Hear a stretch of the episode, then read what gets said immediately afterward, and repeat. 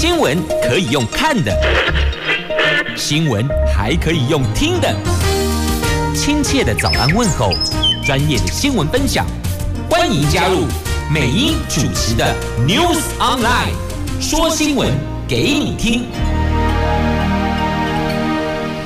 亲爱的朋友，台港后打开后，大家好，欢迎您再度锁定收听 News Online，我是美英，我是谢美英。在进入今天四大报的三则头版头条新闻之前呢，我们先来关注的是今天的天气概况。Asia 天气预报，在今天北北桃白天温度介于二十五度到三十三度。温度算是很高，但是呢，白天龙 L 和台北、新北、桃园都有降雨的机会。而竹竹苗温度介于二十五度到三十三度，龙北龙和龙出里桃都是阳光露脸的炙热好天气，也提醒。防晒补水很重要。那么北北桃虽然温度也挺高的，但是有降雨机会，雨具得备妥呀。好，那么接着来看四大报的三则头版头条新闻。来看今天的中时联合讲的是快筛季，这实名制的快筛季第一天上路，果然诚如我们所预期的乱。它就是乱，跟当时抢口罩刚开始实名制上路的时候，那个噩梦又重演了哦。这排队秋谋，集体焦虑，整个焦虑感就来了哦。那确诊人数在昨天破万了，这个确诊大海浪来了。那地方埋怨居家隔离三加四上路太匆促。那陈时中说，只能怪病毒。啊，这是两报头版头条，中时跟联合头版头的新闻标题。那自由时报头版头条新闻，确诊者自主回报，这个自主回报五月一号上线，今天四月二十九号了，在后天礼拜天。确诊者，请你自主回报。那提高疫调框列，还有轻症重症分流的效率。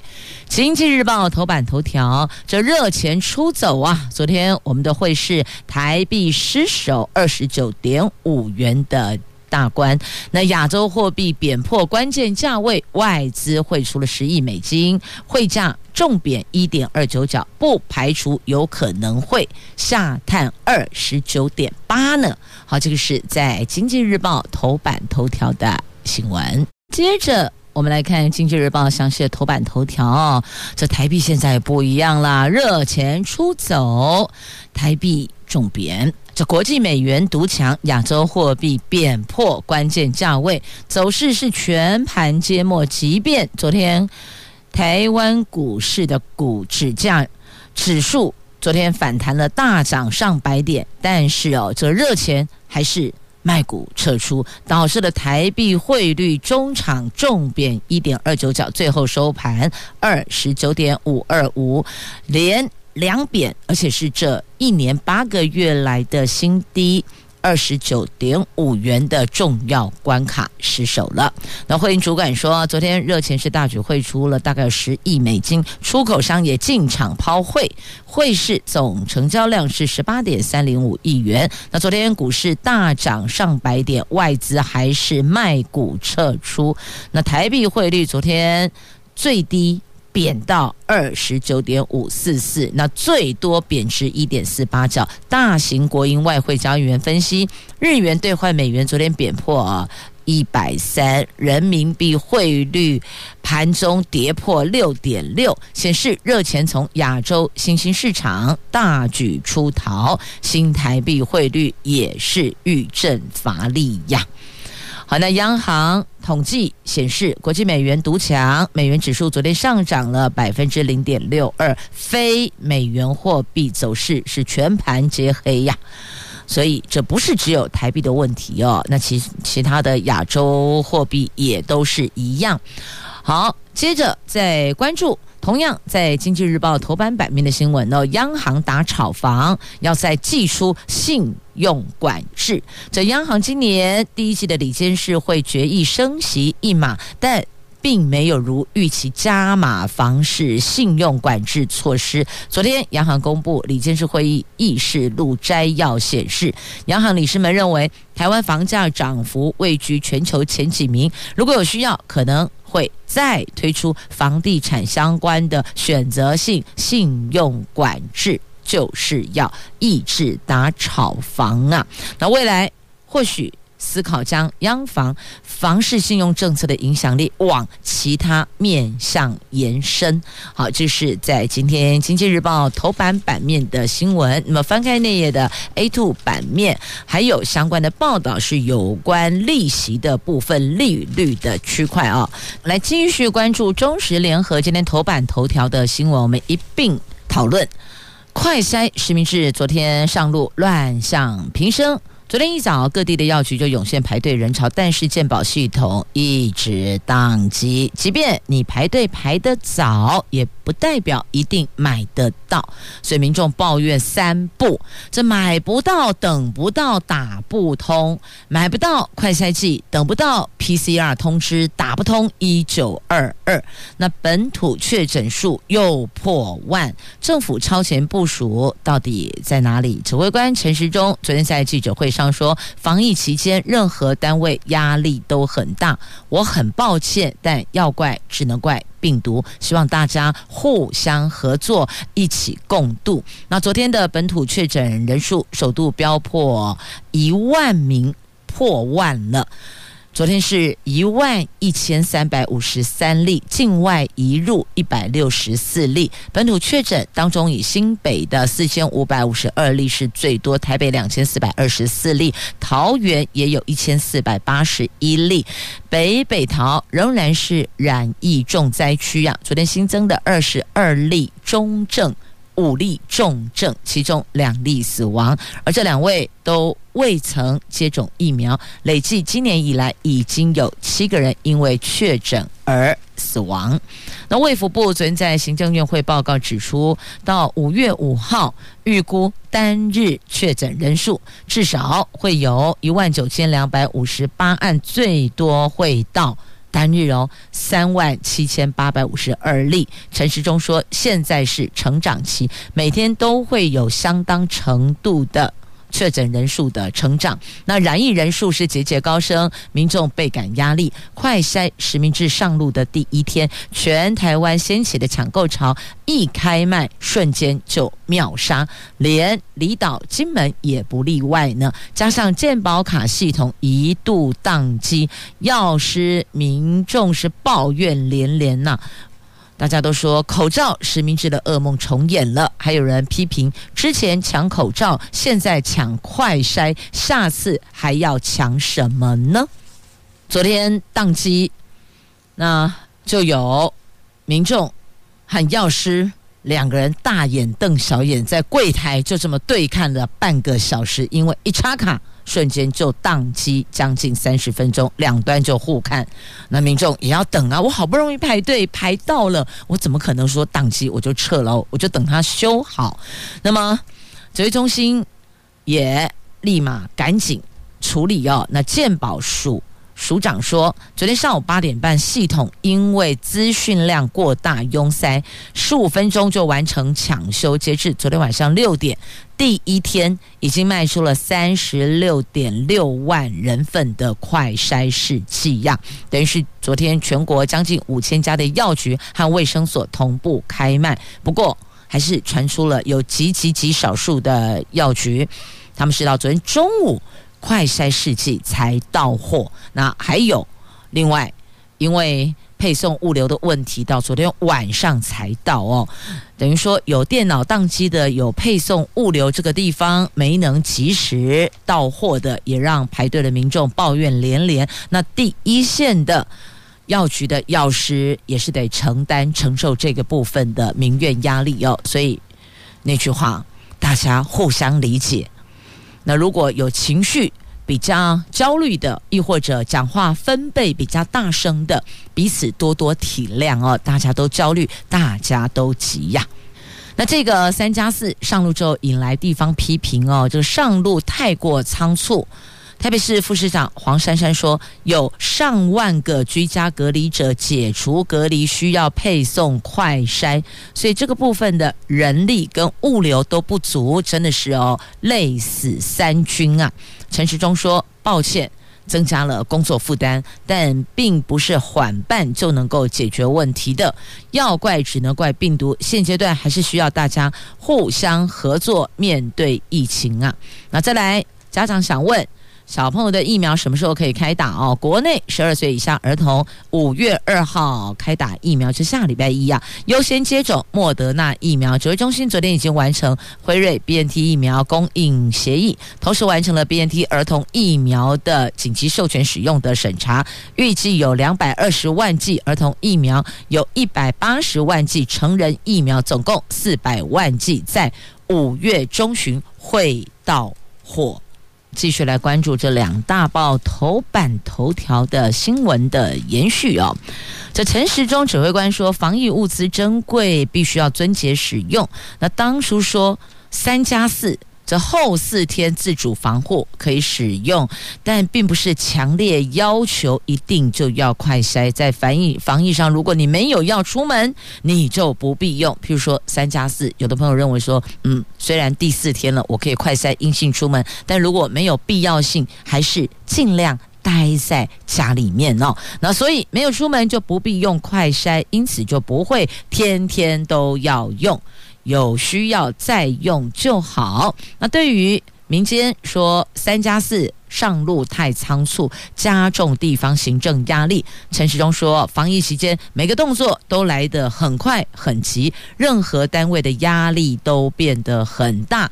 对于这个，他。感到很抱歉，但是要怪就真的只能够怪病毒，病毒的传播速度真的来得又快又急哦。那依规定呢，现在快筛实名制必须拿健保卡或居留证，但是呢，这陆生啊，大陆哦，大陆陆生只有入台证，他无法购买耶，恐怕。会成为防疫的破口。那陆委会说，已经协调指挥中心，建议将陆生纳入快筛试剂实名制的适用对象，所以请陆生放心。好，这一波来的又猛又急，那衍衍生了几个问题。第一个，快筛试剂购买的问题哦，所以就说这现在公费快筛剂供应大缩水，拜托大家撙节使用，不用每天都。去做这个筛检呢？如果你有要出门的朋友再做筛检，他的意思是这样哦。那这第一个快筛剂微博啊，你看现在是北中南离岛都一样，一家药局都是配七十八人份的。可是毕竟哦，还真的是哦。北部跟中南部在这个部分的买气是有明显落差的。北部是供不应求，半夜排队；中南部买气比较冷，有的药局还剩了好几十份，坑黑啊，马布朗来背啦。那所以有些北部的朋友就会拜托住在中南部的亲友帮忙排队购买，然后寄到北部来，这是一个方式哦。那有些朋友就说：“哦，我就拜托我爸爸。”拜托我妈妈，请我爸爸妈妈去买，因为他们住中南部，有帮工阿伯郎来背啊，配送来的还在那里呀、所以这个时候你有没有感觉到家有一老如获至宝啊？这已经不是哦，过去说家有一老如有一宝，这是如获至宝，你排不到的爹娘帮你买到了，还帮你宅配寄上来呢。那第二个问题是 PCR 的问题，你看人数破万，我们在家用快筛。发现阳性，那是不是要通报？通报之后要 PCR。所以呢，双北市长呼吁哦，这快筛阳性是不是就视同确诊了？因为现在每天的这个人数破万，这是 PCR 后的人数破万哦。那在家里快筛的人数更多哟，所以担忧裁检潮恐怕会瘫痪急诊。那也确实有民众目睹哦，就是。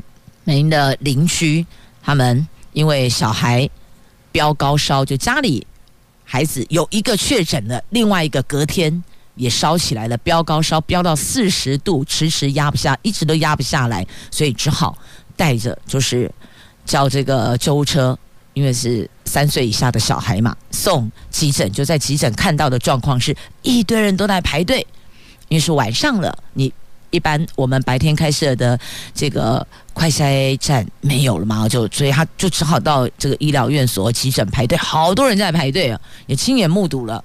一名大概也是六七个月大的婴孩啊，已经到抽搐了，都抽搐了。救某防疫计程车也没有救护车，怎么办？只好自费从医院叫一台救护车，自费救护车转送其他的医疗院所，赶紧做处理。因为急诊也塞车啦，医护也忙到翻掉啦，所以这个是有可能的。如果这个部分不做一个调整，接下来采检潮恐怕瘫痪急诊，瘫痪急诊后，下一步就瘫痪医护人员，再下一步瘫痪工卫人员，所以这个部分要怎么样调整呢？陈时中针对双北市长提出的呼吁，快筛阳性视同确诊，他说目前还不宜。那苏焕智说可以参考美国一条龙服务啊，所以等于现在要照顾。筛检阳性的啊，不管是快筛还是这个核酸啊 PCR 的阳性的，那另外一端呢，医护区块的人力，这个医护量呢也要兼顾。好，那接着还有一个问题，确诊者的问题哦，第三个确诊者的问题，轻症会要求你在家里吗？目前真的也都紧绷啊。那轻症在家里注意身体的状况哦。那有民众因为确诊。在家里居家照护，结果送了命。而这是基隆这一名妇女，这家属哦，这发了六张陈情书，提出质疑，痛批通报电话一直打不通，把市民给逼进了死路，所以也暴露出居家照护确诊者的隐忧啊！所以每一环都有。担忧的问题，这该如何解？这 SOP 又该如何？这 SOP 又拉出来，但是人力无法负荷，电话打不通，或是没人接，因为每个都接电话都在线上了，然后好不容易空出了一条线，结果没人接，亦或者这个可能去洗手间了，可能是种种原因都有可能啦哦，所以这些问题又该如何解呢？来继续关注《自由时报》头版头条的详细新闻内容哦，就是从后天开始，五月一号，确诊者自主回报上线了。这是为了要简化确诊通报，还有居家隔离单开立流程。确诊者自主回报系统五月一号上线，由确诊者在系统上回填重症风险因子以及密切接触者等相关资讯。指挥中心说将以。一通电话、一封简讯来提高疫调框列以及轻症、重症分流的效率。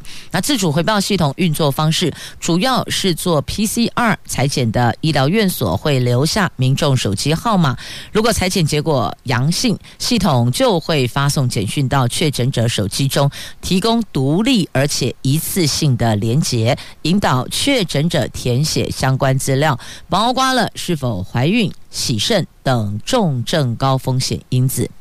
以及密切接触者的资讯，譬如说同住的家人、服务的单位、学校等等等哦。那确诊者会先收到电话确认身份，随后将收到附有回填系统的连结资讯。十二岁以下的儿童由指定监护人填写，自主回报系统可以加速联系密切接触者。另外，由校园及职场到系统回传相关接触者名册，以一通电话、一封简讯的来回，提高疫调框列还。有轻症、重症分流的效率。那未来确诊者接到确诊通知的时候，可以列出同住一个屋檐下的亲友的名单，传到资讯系统。资讯系统也会开立居家隔离通知单。给密切接触者。另外，确诊者可以通知学校、职场防疫长，由防疫长将相关接触者造册之后送到咨询系统，再由系统送出居隔通知书，提供请假保险相关补助申请的依据。确实，现在有些家长碰到个问题，就是我还没收到居隔通知书，但是呢，孩子因为确诊，或是或者是因为被框列了哦，这确诊有是轻症，那在家里，那一定要有家长照顾陪同啊，或者是因为框列，所以必须有一位大人。在家里照顾小孩，所以请假。那么像事业单位请假，事业单位说：“阿里也居格通知书呢，你没有单子，我们没就不给你请。”所以会有这一个问题哦。那在这里也请所有的企业主哦、防疫长哦，那也谅解一下。现在确实是因为确诊人数太多，框列对象很多，那个居格单哦来不及开呀，请给予事后补送。我可以先申请。防疫假，但是事后再把这个居隔通知单再补上去哦。这政府会开的，只是因为现在真的塞车了，就是推迟往后推迟时间，再交给被框列或是确诊的这个国人。因此，在这个时程上，大家多多谅解。好，那么接着再来关注的这个是美国众议院通过法案。挺台湾参与 WHA，这将送交拜登总统签署生效。这是第七十五届世界卫生大会年会，五月二十二号到二十八号。瑞士日内瓦召开呢，针对台湾的参与案，美国联邦众议院在美东时间四月二十七号以四百二十五票的支持，零票反对，压倒性票数通过法案，要求国务卿拟定策略，协助台湾重获世界卫生组织观察员的身份。如果台湾在这一年没能以观察员身份出席 WHA 的年会，那国务卿应该向国会说明美国方面未来将如何改变跟精进协助台湾参与的计划。法案接下来将递交给美国总统等拜登签署之后就生效了。好，这是通过法案挺台湾参与 WHA。其实 WHA 这世界卫生组织，它跟政治又没有关系哦。现在碰到疫情，你看欧米孔的变异病毒株来的又猛又快又急，传递速度这么的迅速哦。你说，难道地球村上的每一个国家有谁可以置身事外吗？不可能嘛。所以共同来参与。把每一个国家的经验摊出来，大伙儿交流，然后再做一些讨论调整，找出最适用的方式嘛，这不是很好吗？那为什么因为政治干预而特别把哪些地区、哪些国家给摒除在外呢？像现在就可以分享一下丹麦为什么宣布停打疫苗，类似像这样，你看他们因为。疫情已经受到控制，而且疫苗覆盖率很高啊，所以丹麦成为全球第一个宣布停打疫苗的国家。他们说，疫情已经受到控制，所以终止大国大规模疫苗的接种计划。但是呢，如果民众还有一些没有打完的疫苗剂次，还是可以选择把剩下的疫苗给打完，这个是 OK 的。但不再不再像之前哦，就邀请民众接种疫苗，一直呼吁呀、啊，请大家要打疫苗啊。他们是在二零二零年的耶诞节之后没多久就开始疫苗接种计划，现在是二零二二年的四月底了。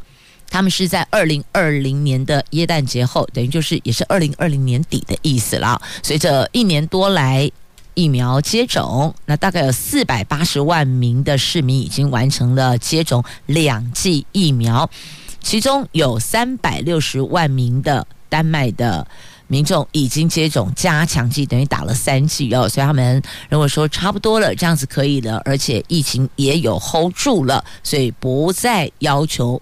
民众一定要接种疫苗，所以停止大规模疫苗的接种计划哦。好，这是丹麦的经验，像类似这样子，是不是就可以提出来显示一下他们是怎么做到？他们为什么敢说哦，不打疫苗了，我们就这样子？呃，原因是什么？那个数字拉出来，包括到现在在丹麦的疫情的状况，这些都是可以提供给其他国家做参考的，不是吗？所以哦，其实这个一位。归一位，医疗卫生啊，一位归一位，政治归政治，不要滥滥奏会呀。来，继续我们关注联合报头版下方的新闻呢、哦。拜登总统下个月要造访韩国、日本，强化彼此的同盟关系。这是他上任后第一次的亚洲行。二十四号出席四方对话峰会。那中国则批你们在搞小圈子啊。这是来自美国白宫二十七号宣布。总统拜登将在五月二十号到二十四号出访南韩、日本，这是他就任总统以来第一次的亚洲行。白宫发言人说，这次将有助于美国政府对自由开放印太地区和条约盟友日本、韩国坚若磐石的承诺呀。那二十一号和二十三号分别和南韩后任总统尹锡悦，还有日本的首相岸田文雄举行双边会议，去讨论有关安全、经济。和双方的合作。那拜登政府二十四号将出席在东京登场的美日印澳四方安全对话峰会。那白宫说，拜登这次强调。全球关注乌克兰战争的情况下，他对亚洲地区的承诺。那亚洲行受到疫情影响，比起大多数总统都要来得晚。那这个时间点出访，有联合盟友共同应对俄罗斯，也有维护基于规范的印太区域秩序等等各种的挑战呐。那北韩领导人金正恩二十五号在人民军建军九十周年阅兵式上警告，他说：“核武。”不只用于防止战争发生，也会用于国家根本利益可能受到侵害的时候，被视为回应了南韩之后用总统尹锡悦有关先发制人的表述哦。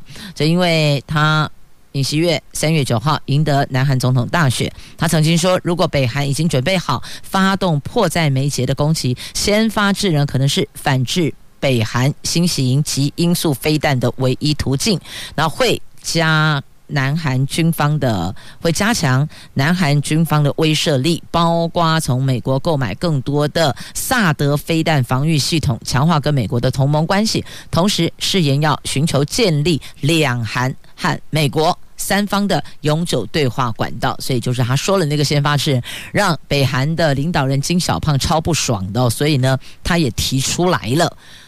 那南韩智库研究员说呢，韩美峰会、韩国、美国峰会预期是要统合对北韩的军事威胁，采取更强的威慑手段。拜登政府的北韩政策是优先推动北韩去核，正好也是尹锡悦的战略核心，比文在寅的北韩政策和拜登来讲是更合拍的。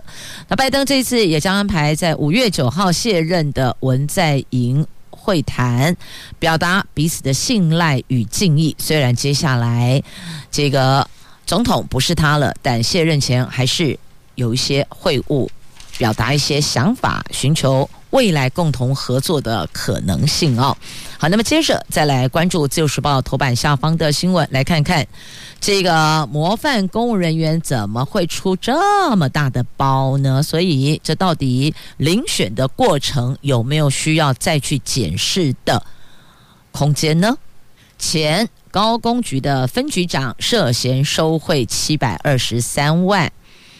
他是曾经当选交通部二零一五年模范公务员的高速公路局南区养护工程分局的前分局长赖荣俊，这八年来涉嫌收贿款总共有七百二十三万元，包庇厂商围标高达八点六亿元的公共工程。彰化地检署去年底获报侦办，发动了两波搜索，在他宿舍。床底下的一纸黑色行李箱里边查扣了三百万元的现金。检察官昨天依贪污治罪条例，把他及参与围标的主谋人等全部提起了公诉啊！他是二零一五年的模范公务员的，现在是二零二二年，所以如果说这八年来有受贿，代表他当时拿下。模范公务员表扬的时候就已经收回了，所以这两相对照不是很反讽吗？好，那么再来关注这个是模范劳工，这个就真的要给他掌声鼓励鼓励了哦。森林护管员获选全国模范劳工，他这五年来栽种了五万棵苗木呢。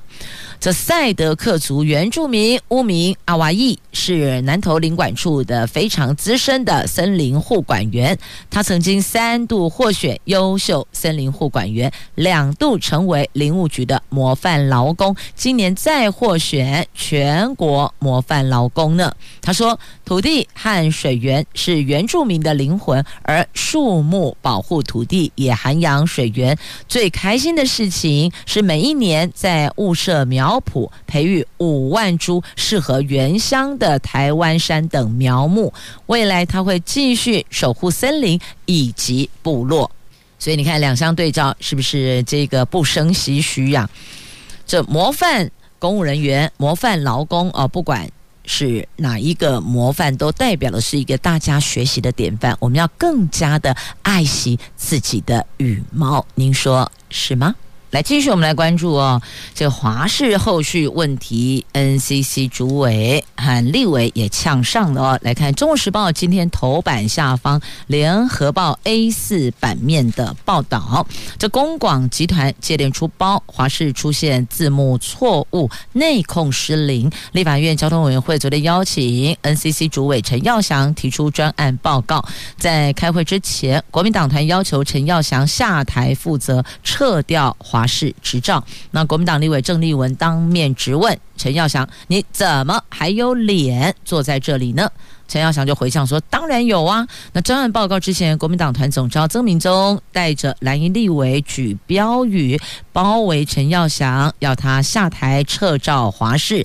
那立委林德福轰：“现在都不叫 NCC，现在叫脏兮兮了。”郑立文也呛他：“怎么还有脸坐在这里？”陈耀祥拉高分贝回答：“当然有啊！”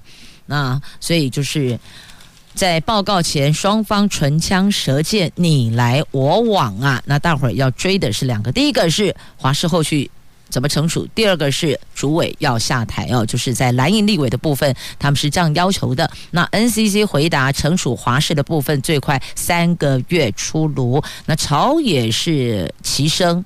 怒轰陈小祥，当然执政党立委没有，然后就其他的这些在野党的立委啊。那蓝营立委说，主委下指导其护航。那绿营立委说，华视丢了台湾的脸，所以等于说，针对华视接连出包，连执政党的立委也看不下去，等于是不分蓝绿大声挞伐。但针对 NCC 下台的部分，是在野党。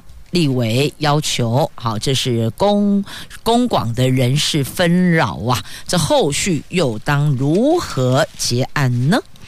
好，接着再来看一下这个结案方式是这样做的哦，高雄市开闸了，酒驾累犯个资全都录，包括时间、地点、姓名、长相列昂阿桃都清清楚楚、明明白白的出去让。所有人都看得到，这是为了要吓阻酒驾，所以高雄市政府交通局依照酒驾新法，二十八号在官网公告了五名酒驾累犯的全名，还有照片，就完全没有打码的照片，就是很清楚的，你看得出来长得什么样子的照片，还有违规事实、地点、内容，这个都是二零二零年到现在第一次酒驾。又在今年四月初第二次酒驾被警方拦下开单的，等于就是累犯嘛。因为新的规定有你多久时间，有一次、两次、三次，只要有。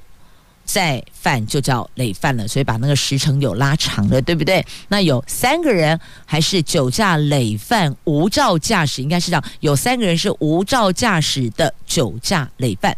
那根据交通部的最新统计，今年一月、二月酒驾事故死亡人数有四十五人，比去年同期是减少了十四人，死亡人数是两千零七年以来的最低。也代表这些年来的呼吁苦口婆心是有成长的，至少在这一趴的交通事故的发生率有降低，也代表国人对于酒驾不认同酒驾，你可以指定驾驶，你也可以搭乘计程车，你也可以哦用其他的方式哦，都能够避免酒驾行为，也再次呼吁大家，不是是不能喝酒，而是哦，喝了酒就不要开车，不要停，不要这个骑车啦。好，那另外有关。交通运输的部分，台铁版来看一下，六月二十九号台铁要改点东线运能，至少会提升一成。那五十二岁的莒光号要走入历史了，这是折叠门的莒光号哦，要改善空气品质。那高雄柴联车减为每天四列，好，这台铁的新车。就是 EMU 三千型城际列车，还 EMU 九百型电联车投入营运，所以台铁局在六月二十九号进行时刻表的调整，而现在仍有使用折叠门举光号的六车次也都将停驶，届时这个车型会全数汰换，预计东部运能可可以因为新车上路，比现在提升了十三点八趴的运能效率呢。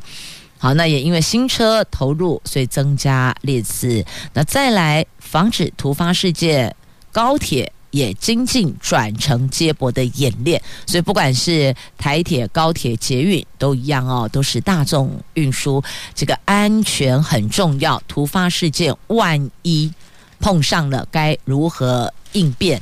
保障自己，保护自己，保全自己，这个很重要。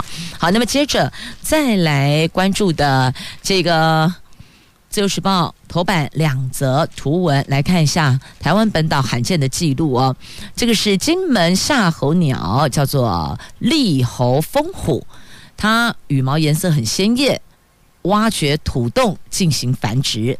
这个在台湾本岛算是相当罕见的，而也被这个猛禽专家蔡以荣在恒春半岛东海岸意外记录到至少有三只啊，研判应该是属于迷鸟状况哦。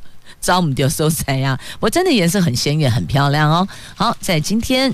自由头版图文，那图文还有这一则哦，东海岸大地艺术节邀请您修就到顶来呀。这个大地艺术节只要满月升起就有音乐会，所以你要注意的是哦，今天有没有满月？有满月就有音乐会。这是东海岸大地艺术节在夏至六月二十一号在花莲台东登场，今年主题是群山之岛，众岛之洋，邀请六位艺术家在十梯坪、石雨伞、池草桥等游憩区，还有绿岛进行地景艺术的创作。在六月到九月这段期间，满月升起的时候，还会举办八场音乐会呢。所以就说了，要看看满月。